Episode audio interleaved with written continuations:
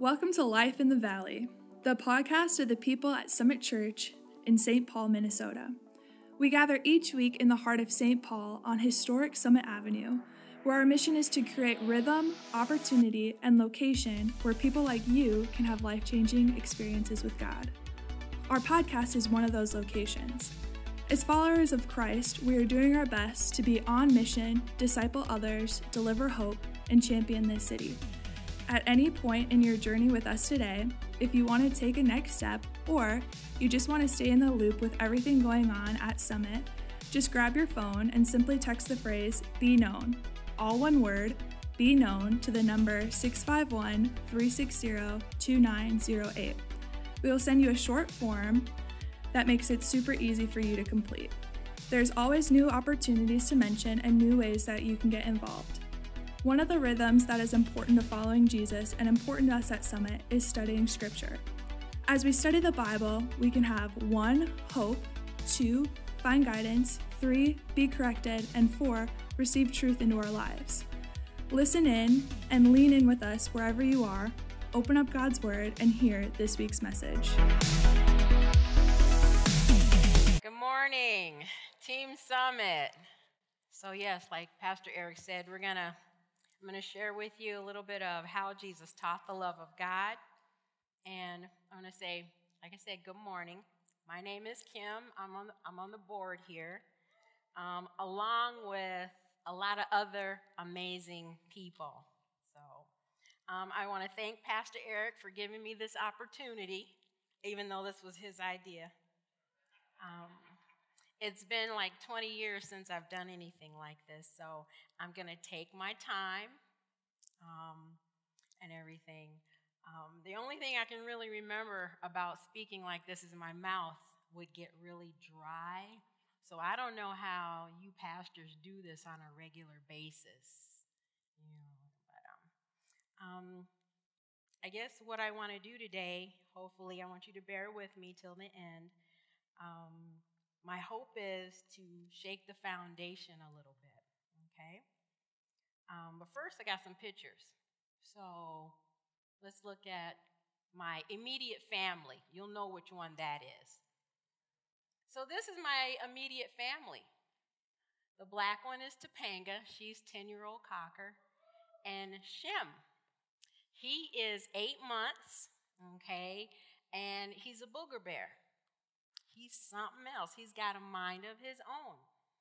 Okay. Um, a little something about Shem when I brought him home. He was, not yet anyway, um, he was 20 weeks. So he's a little older than what I normally do, uh, you know, when I get puppies and stuff like that. And I took him straight to the vet. I always do, get him checked out. And they heard a heart murmur. Okay. So um, she wasn't sure because he, she also thought it might have been his breathing. But, um, and then I had him neutered. Okay, and the vet called me and said, We definitely hear a heart murmur, and you need to have him checked out by a cardiologist. Oh, thank you. Oh, you guys are awesome. no, that's coffee. I don't need coffee. That don't. So, um, uh, so the vet said she definitely heard a heart murmur. And I said, okay. So I set something up, which it took a month before I could get him in for a and um, echocardiogram, cardiologist, a vet cardiologist. So she did the echo, but before that, that month, I just kind of talked with the Lord and and you know got with him what should i do? I know that this is not going to happen. You have given me authority over the things of the earth and he belongs to me even though he's a dog. He belongs to me. So you know the lord just kind of led me and with the food i should be feeding him and that kind of thing and he got the echo and he does not have a heart murmur. So my little guy is healed. Okay, the next picture. Okay, so about a year ago, I went to Saudi Arabia. I've always had this thing about Mount Sinai. And when I would look in the maps in the back of the Bible, when I start, first started following the Lord in the 80s, it just didn't seem right where they said the original Mount Sinai was. So this map shows Midian, which is where I was, which is the mountain of Jabal Lawz, and the, the people there call that mountain the mountain of Moses. So what they're saying is that this mountain is most likely the um, uh, Mount Sinai. And then you see over on the peninsula, close to the Red Sea, where um, that is the traditional Mount Sinai. So those two places are very far apart. But the scripture says the land of Midian.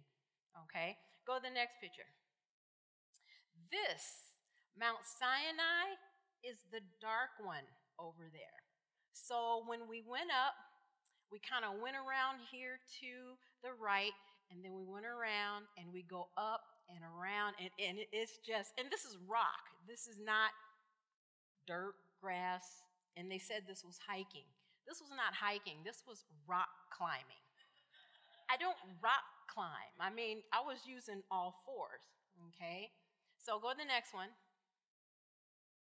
Okay, Mount Sinai is, okay, where this wire is, that's Mount Sinai. We are now on the east side of Mount Sinai toward the Gulf of Aqaba. Okay, and in this area is where Moses' father in law was living. And I, I don't know if I have a picture of um, uh, the, the little town that that he was in. But that's Mount Sinai over there. And in this area is where Moses would have been living with his wife Zipporah and um, Jethro. Okay, go to the next one. This pile of rocks is supposed to be where Aaron built the golden calf. Okay, where the people were celebrating and having a party and doing everything else. And this is actually surrounded by a fence. The Saudis fenced it in so that people couldn't get in there. And I don't know if some of you know who the Caldwells are in the 90, 90s. They went hunting for this, and this is part of what they found. So we had to crawl under a fence just to get in there and go around. Next picture. Yeah, we crawled under the fence. This is headed toward towards Moses' altar. They built this, and it's like this little path for the um, bulls to go down, and then they turn a corner, and then Moses slaughtered or, or made an offering with all of those bulls' blood to uh, the God of Abraham, Isaac, and Jacob. The next one. This is supposed to be split rock, where Moses struck the rock and water came out. And you can see how big it is and actually, I climbed up there, went through the center, and around to the other side. So um, you can climb it. But yeah, you can also see where water had made its path down on both sides. When you get up there, you can actually see that. Next picture. And this is me. So this is, I made it to the plateau of the 70 elders, which is in Exodus 24, 9, and 11. Okay. And this, it took me two and a half hours to get there. There was a group that was ahead of me. They actually went all the way to the top. If I had kept going, it would have taken me two more hours. That's how far away the summit is. Do I have another picture? Okay, no, they're supposed to delete that one. So go to the next one. Okay, and then to go to the next one. I'll do that one later. Or go back to the title. That'll be good. Okay? Perfect. Okay. So, um, let's continue on. Okay, I've been coming to Summit since December 2010. My first Sunday here, there was this lady that followed me around. Mm-hmm. She's laughing over there. Um, there was a luncheon in the fellowship hall that Sunday for people who were new to Summit. And we went down, sat down, had a meal, and before I knew it, she was asking me for my telephone number. First thing that went through my head was that, mm hmm, she wants to make sure I come back. Okay, and I did tell her that that's what I knew she was doing. And you know, she chuckled. um, and everything. So, uh, Miss Betty, thank you. Thank you for stepping out um, and taking care of me. Okay? So um, make sure you guys thank, if you enjoy this, thank Miss Betty for what she did. Okay? Okay. When Eastern teachers spoke on spiritual ideas, they always put them in stories or in parables. Why? I'll give you a good reason. Because spiritual ideas are like water and air. You can't carry water in your hands, right? You can't carry air in your hands. You need a container. Spiritual ideas need verbal containers, which we call parables. God is spirit, He is not a man. The thoughts of God and the ideas of God. When His being or presence or what He is, is spirit. The people of Jesus' time were common people living simple lives. Most could not read or write. Jesus used parables to illustrate a truth, to draw a picture for the people to be able to grasp hold on to truth. I, I would like to acknowledge Pastor Eric. Um, you are a very good storyteller, a very good illustrator, or in your word, oracle. I guess that's what you, your, your word. Um, I don't know many pastors that would drink gasoline. I don't know if y'all remember that sermon he gave. Or light himself on fire. All right. to illustrate the truth. So, Pastor Eric, St. Paul needs you. Okay? And I want to thank you for answering the call to Summit. All right. How, yep.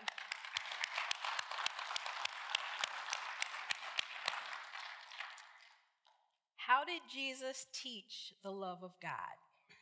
Nowhere in scriptures does Jesus say, Allaha huba'u. Anybody speak Aramaic? No. Okay, that means God is love. Allaha, God. Huba, love. Huba. And who is is.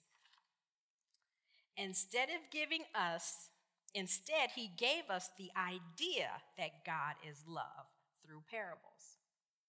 His parables not only illustrated a truth, but they allowed the people to feel the love of God, to know the love of God, and eh, to know the love of God and not just think about it. It wasn't just a mental thing. He was trying to get them out of that mental thinking. Jesus took 12 simple men, some of them were illiterate, and changed the direction of the world. Men who lived around the Sea of Galilee, doing the thing best they knew to do in life. They were fishermen. And sometimes not very good ones because Jesus had to tell them where to put their net. Yeah. Matthew 13, 10, and 11. Then his disciples drew near to him and said, Why do you speak to them in parables? He answered, saying, Because to you it is granted to know the mystery of the kingdom of heaven, but it is not granted to them. What did he mean? I'm going to give you my interpretation of um, because I've been more studying the culture, uh, the Church of the East before, I guess you could say, year 400 AD. Yeah, before Constantine. Um, so I've really been into studying that culture. I've found books which were hard to find. Um, some were out of print. I had to get used ones just to really get a better understanding of the culture and everything. So I'm not coming at you with theology, with doctrine, or with any dogmas. I'm coming at you with the culture of that time. So this is my interpretation of what I get. We are together all the time. You can ask me a question at any time, and I can give you an answer right then and there. But the crowds and the multitudes, I don't hang with them. They can't ask me a question at any time like you can. I have to be able to impart truth in them in a short period of time. Jesus did not speak in parables to keep the kingdom of heaven a mystery. He spoke in parables so they could easily and quickly grasp his ideas, which were spiritual. He was changing their understanding of God and the kingdom. Let me give you a little bit of example before I jump into a couple of parables. I'm going to use the one about the father's love, or we also call it the lost son or um, the prodigal son. Jesus starts this parable out by saying, A man had two sons. Okay? So now, I want y'all to respond or give me some answers two sons in the Bible or two brothers. There's a couple of sets. Give them to me. Yep, Cain and Abel, and who else? Exactly. So when Jesus says a man had two sons, what? Really? What happened? This is what they would have been doing. They would have, he would have caught their attention. Two sons. We know what happens with two sons there's conflict, there's drama. Yeah, what's going on? So that's how he starts. That's the kind of things he would use in his parables. So, hmm? So Jesus told them this parable What man among you has a hundred sheep? And if one of them should get lost, would he not leave the ninety and nine in the open, in the wilderness, and go in search for the one which was lost until he finds it. That's in Luke 15, 3 through 7. Jesus used 100 because the people loved this number. Most people could not count, but they knew what 100 meant. It meant you were rich the man with 100 sheep was rich. The shepherd knew and loved his flock just like we love our pets today. We have to remember they were simple people. Most could not read, write, or count. When you take people who aren't skilled in anything else their minds were not involved in other things but their life occupation. This is all they knew. They didn't have newspapers, TVs, telephones, cell phones, cars, Facebook, or TikTok. And they would only travel a few miles from their home every day. They developed a skilled mind and attention to taking care of their sheep. They knew every sheep by name. They didn't have to go in and say one, two, three, four, five. They didn't have to do that. He could walk in, all hundred of his sheep. Are they all here? Yep, they're all here. This shepherd went among his sheep one day and noticed one was missing, and he knew exactly which one it was. He was devastated over the missing lamb. So he leaves the 99 in search of that one. He tells everyone in town, everyone in town about his lost sheep. And they were devastated with him. His fear is that a lion may have destroyed this lamb. If so, he would fight the lion to retrieve whatever was left of the lamb. Yeah, he would kill the lion and go in and get whatever was left of the lamb. This is how much they cared for their sheep. Hence, David slaying lions and bears. Mm-hmm. Then he hears the lamb crying, and its fleece is stuck in a bramble bush, a thorny bush. He carefully disentangles the lamb from the bush.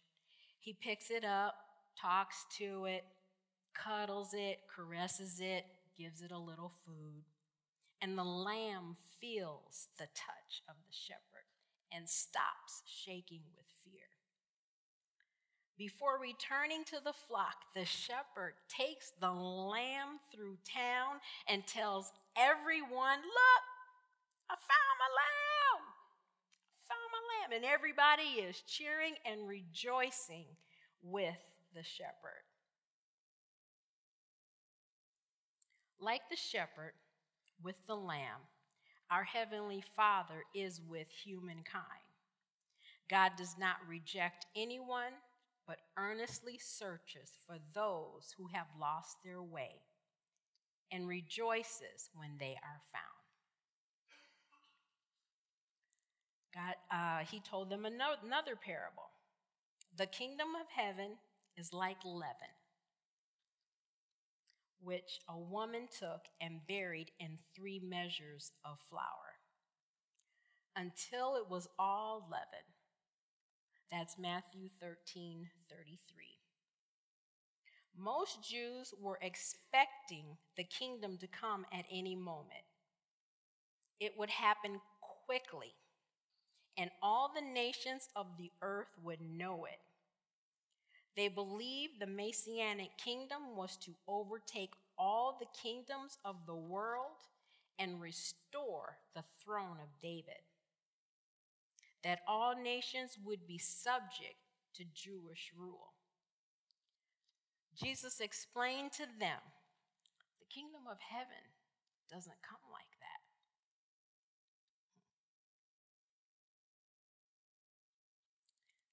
He's, he is telling them the kingdom is coming like a woman, doing an everyday chore sinking. Everyday chore, just things going on day to day. You're living your life. She is making bread for the day.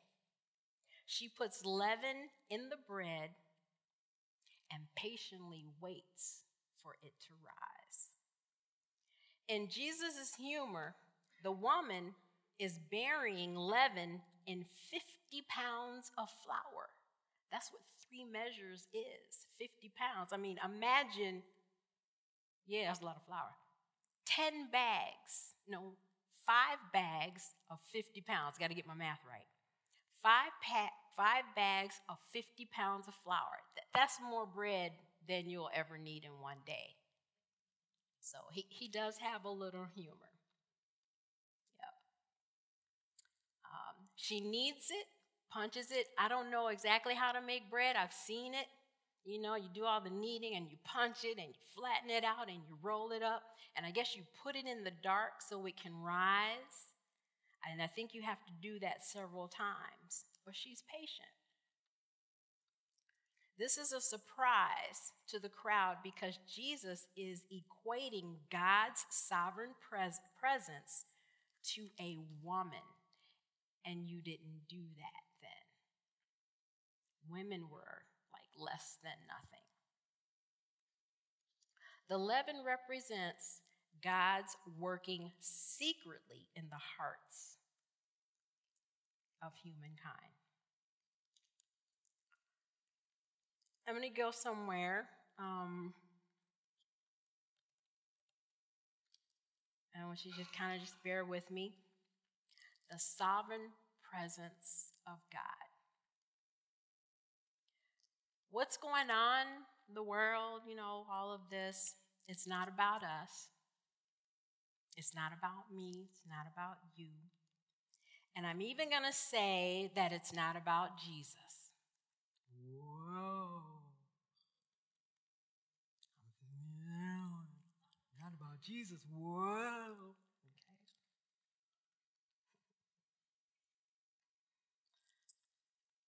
And if we are following in Jesus' footsteps, we should be pointing to the Father just like he did. He always pointed back to the Father. It's about my Father. So for us, it should be the same. God's sovereign presence is patiently waiting for the kingdom to rise and expand. His sovereignty is slowly, secretly working in the hearts and minds of all humankind.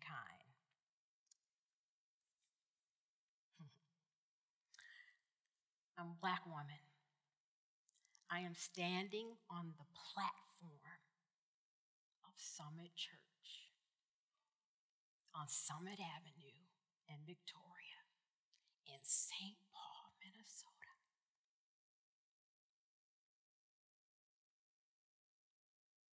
Thirty, forty, fifty years ago, this would have been unheard of. This would have been unheard of. And I know because I've seen the pictures. And I'm not saying anything is bad. I'm not trying to call. There's no division in the kingdom of God. There is no division in the kingdom of God. What my point is God's sovereignty is working in the hearts of humankind. Look how far we've come.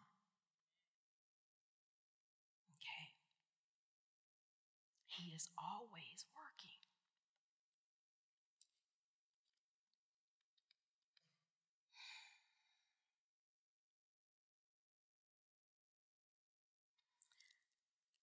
I watched a YouTube video, and I had to watch the YouTube video. I didn't even know it happened until two days later of a murder that happened in South Minneapolis on Memorial Day of 2020. Don't anybody panic. I'm not not like that. I'm making a point. Making a point. God had me focusing on the police officer Derek Chauvin. I couldn't get my eyes off of him. I watched his facial countenance, his his body posture. The Lord First of all, what went through my mind is I said, Oh my God, we're here. The next thing I heard, and when I say here, I don't mean audibly, I've heard God's audible voice, but it's been years ago. I'm talking about between my ears, you know, thought in my head. The next thing I heard was, He belongs to me. And He doesn't even know it.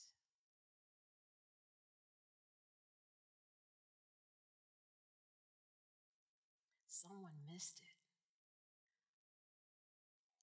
Someone missed sharing with him God's sovereign presence that is locked in him, wanting to come out.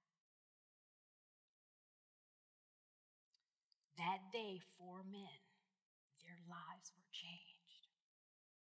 Their families and friends were affected. The world was affected.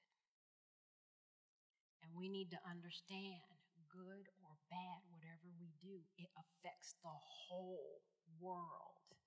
There's no such thing as if you don't see it, it doesn't affect you. It does. That's how connected God has created us to be. How do you think you can be praying for somebody on the other side of the world and you don't even know who they are? That's how connected we are. The day of Derek's conviction, I should say the day after I went to work, people were cheering and shaking hands and clapping. And my heart, it, it really hurts. It really, really hurts. And I'm talking about people that were ministers, still are, Christians, non Christians, black, white. They were cheering. We won. No, we did not win. We did not win.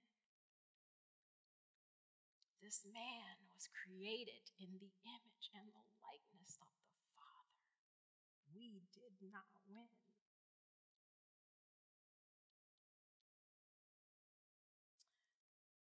This is not the kingdom.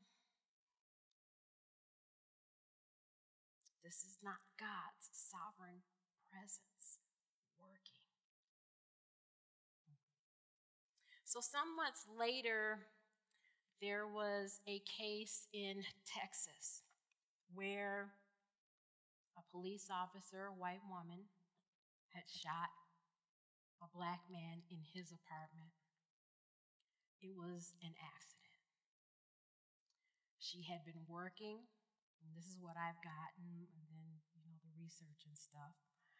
She had been working long hours, went to the wrong apartment, thought he was in there burglaring, stealing, whatever, and she shot him. He died. That trial is a little different. The young man or brother of um, the guy that was shot and killed, he spoke to the court. And in his speaking, this young man brought the sovereign presence of God in that courtroom. I listened to him speak. He told the lady, the young, the girl, the police officer, that I know this was an accident, but my brother is dead. He told her that he forgave her. Everybody in that courtroom was crying.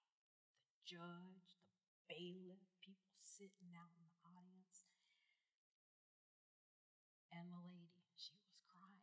That's what she needed to hear from him. I forgive you. He asked the judge if he could hug her. The judge let him let them embrace. That's what we need.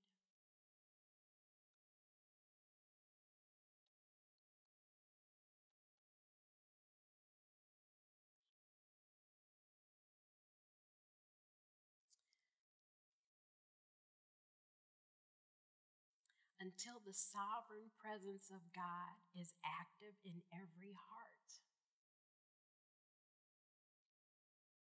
These kinds of things are going to happen. How are we going to respond to them?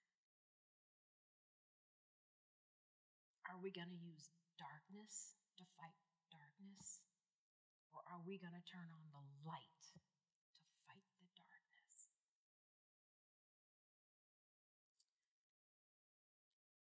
Jesus told the multitude, and I just I wrote this down as I was coming in here today. Um, you are the light of the world. That you there is actually plural. In English, we don't have a plural you in one word. We have to use two words, you all. So I want to say, Summit Church or Team Summit, you all are the light of the world. You all are the salt of the earth. And we need to be salt and light in darkness. It's not over. Other things are going to happen. Summit Church is in a unique is in a unique place, location there's going to come a time, Summit, we're going to have to take a stand. And I don't mean fight or anything like that. But we're going to have to walk, bring forth that sovereign presence of God. The kingdom of heaven is in you all. When people see us, they should see a product of the kingdom of heaven. When we speak, they should hear the sovereign presence of the Father. Amen. Pastor Eric, you want to come up? I'm going to let you come up now. You can finish preaching. Okay. I am finished, Pastor Katie.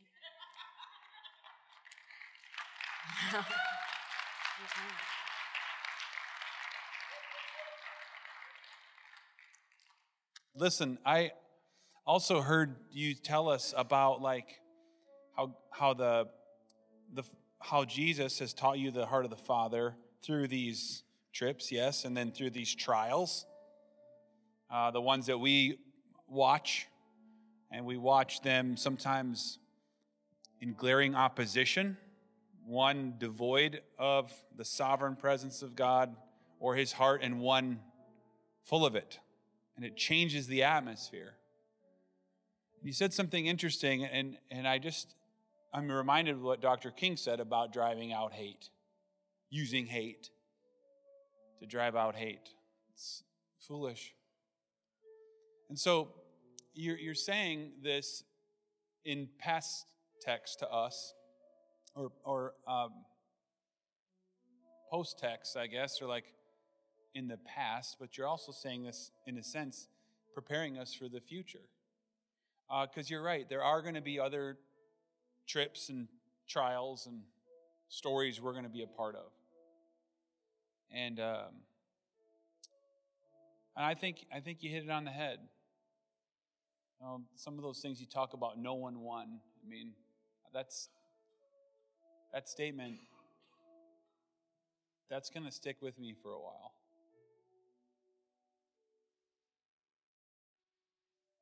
And so I just want you to pray for our church for the things that are ahead of us. That we would not be colorblind, we'd be color rich. That we wouldn't, you know, pander to diversity, we would honor it. That it wouldn't be about, you know, your pastor who looks a lot like Thor Some of your people that are, well, they're not Norwegian. It's not about those things. It's about uniting us in Christ, pointing it to the Father. And so I just, that's my heart for this church. And you just hit it on the head, Kim. So thank you for being a uniting force in our world. Thank you for being salt and light to our church. And I just want you to pray for that spirit of unity that when we come to the crossroads of all the ways that this structure of society and classisms and all these things that want to divide us, that we would stand on a carpet like this together and we'd stand unified together. Because I, I do agree with you. I think there's going to be moments where we're going to have to, as a church, decide what is our banner that we are, are under. Is it this party, that party? Is it this issue, that issue? And I, there, there, there is some sovereignty that needs to show up. So, can you pray for that? And Katie, can you lead us in just in a song? And you're free to go. Um, can you just show your appreciation for Kim for bringing us the word today? Thank you so much. And can I also just say to you as a church, like, when she mentioned she was thirsty, there was like 30 of you that got up to go get her water. I find that so encouraging for our neighborhood because when you will hear a story, if you respond to her like that, I would challenge us to respond to whoever them are like that. Because that was a beautiful thing. So, Kim, can you just lead us in prayer? Just a spirit of unity, just a, a foreshadowing, just a prayer for the future for us. Father God, I thank you. I thank you for this place we call Summit Church, the community, the people, Lord. I thank you for each heart that is in here, Father God. I pray that you touch our hearts, Lord God, and that we just begin to seek you on are we responding to things with your presence in mind? Father, I thank you for unifying us, making us one, Lord.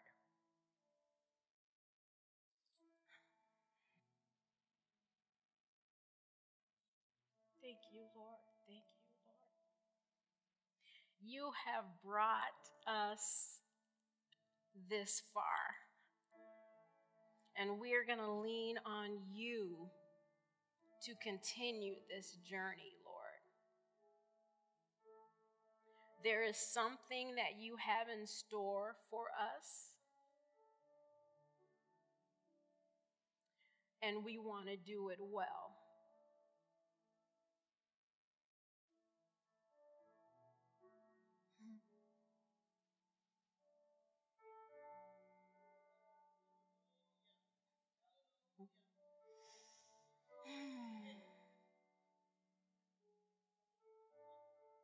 We don't want to fear the things that are going to come, Lord.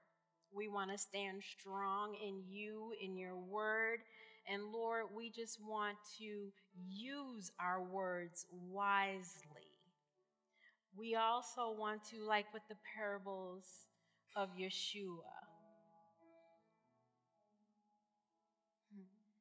we want to be those verbal containers for spiritual ideas.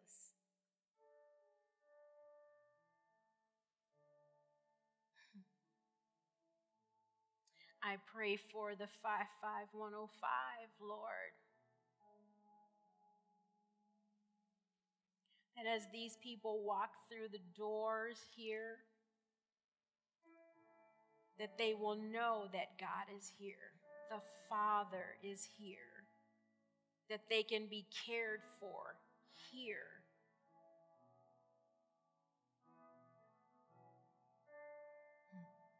That they can get answers to their questions here,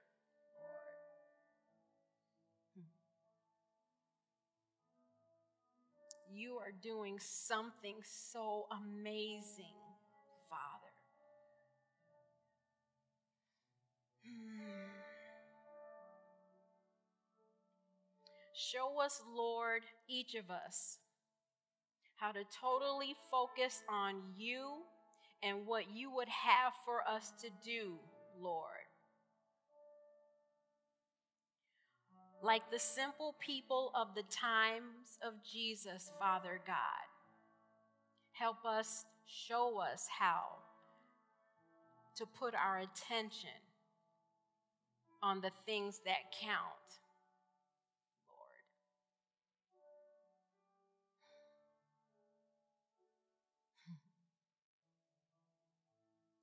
thank you, Father. I thank you, Lord. In Jesus' name. In Jesus' name. Amen. To help you apply the truth found in Scripture, we always like to ask three questions What did you learn about God? What did you learn about yourself? How are you going to apply what the Holy Spirit is speaking through Scripture to your life? We hope that helps bring clarity for you. Thank you for listening to this episode of Life in the Valley, the podcast of the people of Summit Church. Join us in person sometime as we gather as a church on Summit Avenue, or join us here at our podcast again, or virtually at our online encounter each week. Before you go, though, Pastor Eric is going to give you a special invitation and share just part of his heart for you, the culture, and a little bit about the people of Summit Church. Hey, Pastor Eric Samuel Tim here. Thanks for listening to our podcast today. Let me first say, our city of St. Paul is absolutely amazing. I encourage you to explore all the history it has to offer. And you need to know this Summit Church has been a part of that history, along with so many amazing churches. Speaking specifically about the people of Summit, well, we've been gathering here since about 1932. And my hope that this would not just be a rich history, but it would be our forward legacy. History is a thing of the past, but legacy makes way for the future. So, where are we going? That's a good question. Our vision is simple to see all people of St. Paul and beyond living as disciples of Christ, people full of hope, fully known, and actively loving one another, living a spirit led life. Our mission is also simple to provide rhythm, location, and opportunity where you can have a life changing experience with God. Journey within the diversity to do these three things become disciples of Jesus, to deliver hope, and to champion this city. That is where we are going. That is what we're doing. So, where are you going? Maybe that's a good question for you. What are your next steps? I would encourage you to join one of our monthly expeditions. The expedition is a simple experience where you can find out more about who you are in Christ, who Summit Church is, what are we doing around here, and how you can play a part. It's less than a two hour commitment for your whole month. We also feed you some amazing food and even provide childcare. So the question is where will we go? Maybe we're on a journey following Jesus together. And I got a hunch we just might not be us without you. We'll see you at the summit where we prepare for life in the valley.